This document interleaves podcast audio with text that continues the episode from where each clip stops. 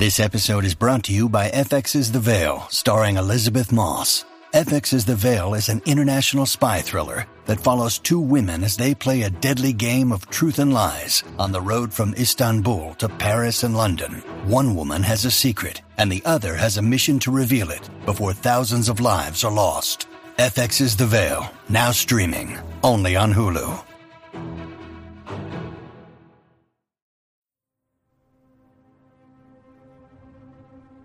Welcome to season 2 of Creepypasta Myths. I'm your host, Andrew. I hope you enjoy tonight's creepy reading. Let's begin. Lavender Town Syndrome, written by Anonymous.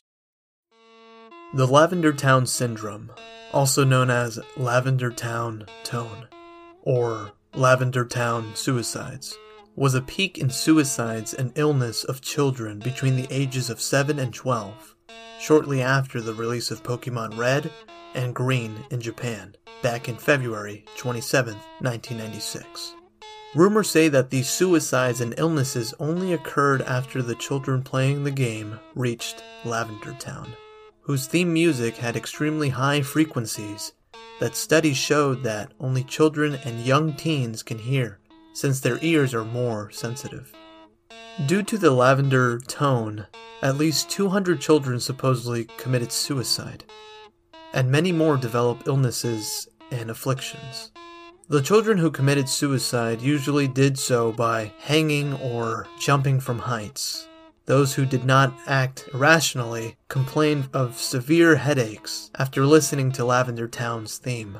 Although Lavender Town now sounds differently depending on the game, this mass hysteria has caused by the first Pokemon game released. After the Lavender Tone incident, the programmers had fixed Lavender Town's theme music to be a lower frequency, and since then, the children were no longer affected by it. One video appeared in 2010 using special software to analyze the audio of Lavender Town's music. When played, the software created images of the Unown near the end of the audio. This raised a controversy since the Unown didn't appear until the Generation 2 games Silver, Gold, and Crystal. The Unown translate to leave now. There is also the said beta version of Lavender Town. It is said that the beta version of Pocket Monsters was released on some kids to test the games. There is a video in the description down below.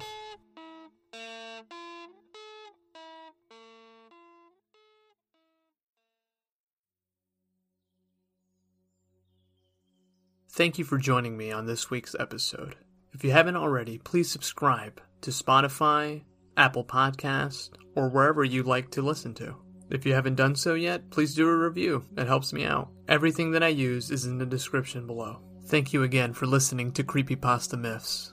I'll see you guys next week with a brand new episode.